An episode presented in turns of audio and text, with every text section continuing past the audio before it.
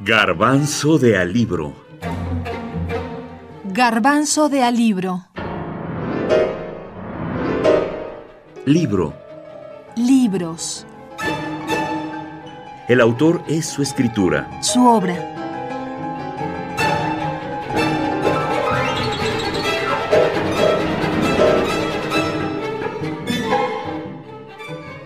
Gazapo, Gustavo Sainz.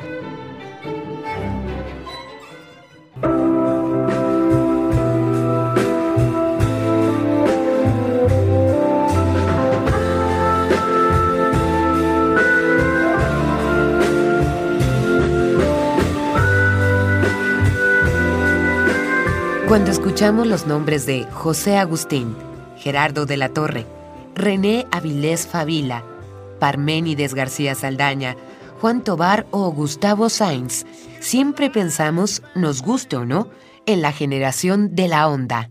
En ese grupo de jóvenes escritores, entonces, que irrumpe a mediados de la década de los 60 en la escena literaria mexicana con una fuerza que después se volvió chocante y con una propuesta innovadora hasta entonces, que después fue clasificada, que todavía es objeto de estudio, reconocimiento, gusto o en algunos casos desencanto. Esa generación o grupo de escritores víctimas o héroes de su tiempo que incorporaron en su trabajo el lenguaje cotidiano de ciertas clases sociales, trabajadores, por ejemplo, temas juveniles, personajes jóvenes, erotismo, despertar sexual, experimentación. Pero mejor pidámosle a Gerardo de la Torre, parte importante del grupo, que nos hable sobre ello. Él tiene mejores cosas que decir. Vamos a decir que en principio hay una cuestión que nos distinguiría como generación de la generación anterior y que es no tanto la irrupción de los temas juveniles, que es muy obvia, de los temas o de la de los personajes jóvenes de esta de la Ciudad de México, que está muy clara en Gustavo Sainz y en José Agustín posteriormente en Parménides García Saldaña, sino creo también el manejo de temas adyacentes, de temas que no se tocaban en la literatura nacional por una u otra razón.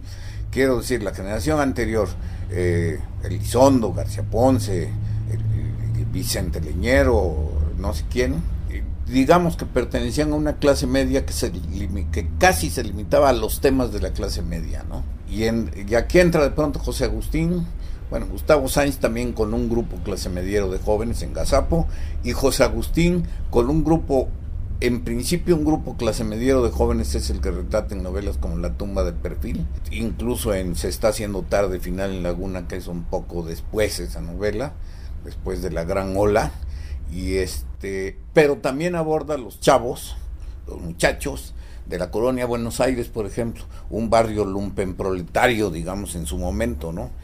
Eh, que es, digo, no es casual, José Agustín vivía en Narvarte, de este lado del río de la Piedad, entre el río de la Piedad y Obrero Mundial, y del otro lado del río estaba, está, ahora de lo, hoy del otro lado del viaducto está la colonia Buenos Aires, que ha dejado de ser también aquella colonia Buenos Aires de hace 40, 40 y tantos años.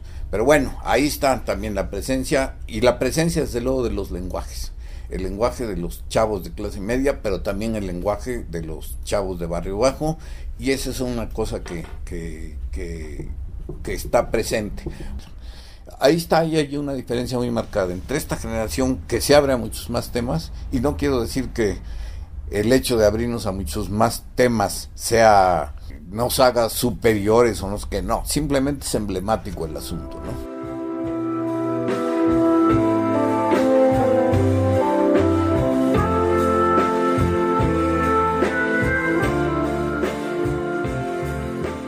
Así empezó la generación de la onda y todo lo que se dijo y dice de ella. Es importante comentar que el término de la onda se los acomodó Margot Glantz, crítica y escritora, quien en un ensayo titulado Onda y Escritura en México, jóvenes de 20 a 33, sentenció a una corriente literaria surgida en los 60, la literatura de la onda. En una generación, en un grupo siempre hay quienes sobresalen más. No siempre son los mejores, pero sí los que más llaman la atención. De este grupo, sin duda, José Agustín y Gustavo Sainz fueron los que se llevaron los reflectores por encima de los otros. Pero no fue de gratis. Creemos, para empezar, que escribieron las dos novelas más representativas de los honderos, De Perfil y Gazapo. Gerardo de la Torre dice que, por un lado, José Agustín experimentó con el lenguaje, con sus historias. Fue una experiencia netamente literaria. Por el otro, Gustavo Sáenz experimentó con la forma.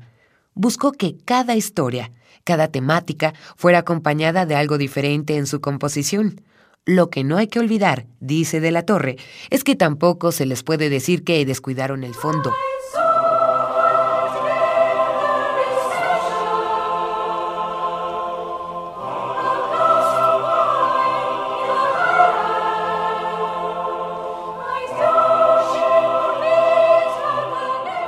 Le conté que mi familia tardará nada más unos días en llegar a México. Dijo que es mucho tiempo, que no podría vivir sola. Lo repite cada que entre en la casa. Bueno, Ñis, ¿qué vas a hacer? Voy a levantarme. Ok, fíjate, aunque viene a la casa, es muy prejuiciosa, ¿eh? Alega que no puede ser mi novia porque acabamos de conocernos, que si quiero salir con ella, tengo que invitar a su mamá. Imagínate. Bueno, tocan. Debe ser ella. Chao. Cuelgo el teléfono y vuelvo a taparme con las sábanas.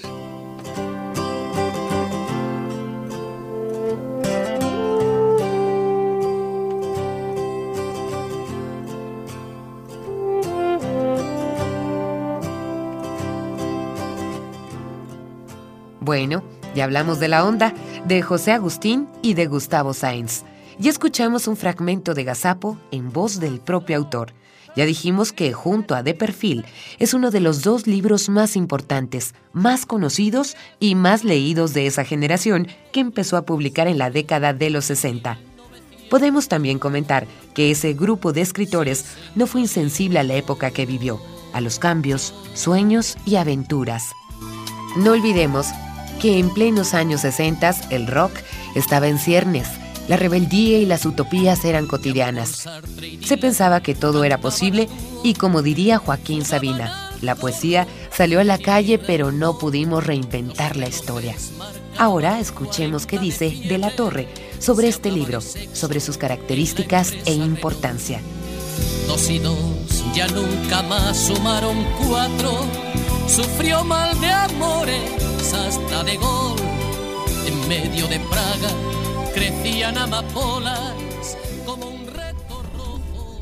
Bueno, lo que pasa es que fueron dos libros que, que, saltan en ese momento y que se quedan como emblemas de esa, de esa literatura. Fundamentalmente, yo diría, Gazapo por un lado y de perfil por el otro. José Agustín había hecho antes la tumba, pero la tumba no tuvo la resonancia que tuvo de perfil. Y entonces yo creo que sí, de perfil y Gazapo se quedan como dos hitos de lo que fue la de lo que comenzó a ser la literatura juvenil que ahora sigue habiéndola pero sin mayor aportación al contrario diría que disminu en, eh, disminuyendo los valores que tenía aquella literatura no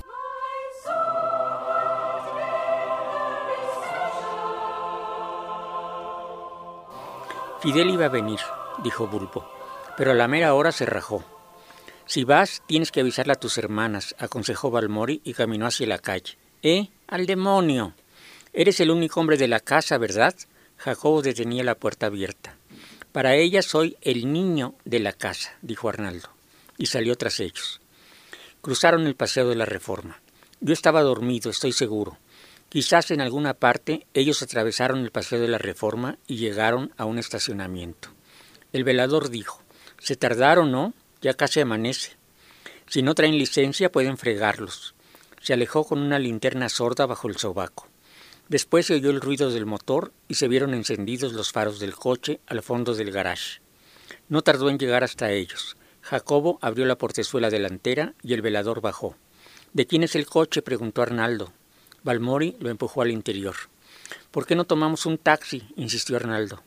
Jacobo le prometía al velador una propina. Nos lo prestaron por veinte pesos, dijo Balmori, antes de subir. Bulbo, sentado frente al volante, logró que el auto arrancara sin dificultad. El velador nos lo prestó por veinte pesos, repitió Balmori. El coche se dirigía hacia la estatua de Carlos IV y daba una vuelta prohibidísima en U con gran rechinar de llantas. Iban por el Paseo de la Reforma, rumbo al castillo de Chapultepec. Pero es del padre de Fidel, ¿no? ¿Lo sabe? El padre no, pero Fidel sí. Él lo consiguió, explicó Jacobo. ¿Qué no estabas? El semáforo de la glorieta de Niza y Rin los detuvo. No había coches ni gente por el paseo, solo árboles, apenas iluminados por la luz mercurial. Bueno, ¿de qué se trata? preguntó Arnaldo. De un robo, dijo Bulbo. El auto arrancó estrepitosamente. En estas cosas no jalo, gritó Arnaldo. Tenemos hasta llave, agregó Jacobo, en tono tan endeble que permitía la duda. Bulbo cambió la velocidad de segunda a tercera.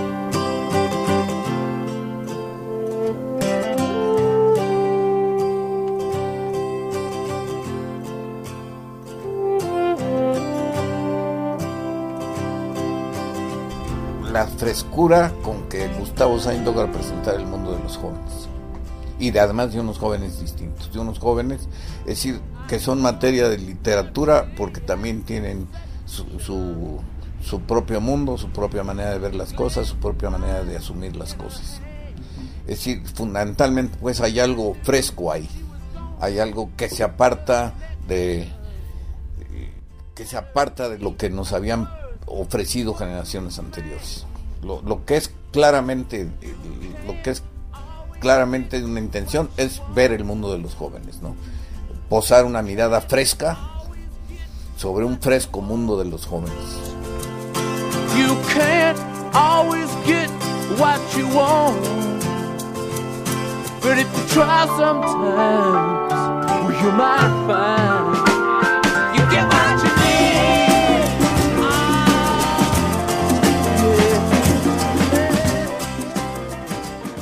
Escuchamos un fragmento de Gazapo, leído por el propio Sainz. Gazapo, de Gustavo Sainz, es nuestro libro homenajeado. Por último, diremos o reiteramos que la literatura de la onda aportó la irrupción de los jóvenes en la literatura, de los asuntos de los jóvenes, de los personajes juveniles. Ello, además, coincidió con el inicio formal e intempestivo de una nueva música, el rock. Esa es su aportación. Lenguaje, temática, experimentación como provocación.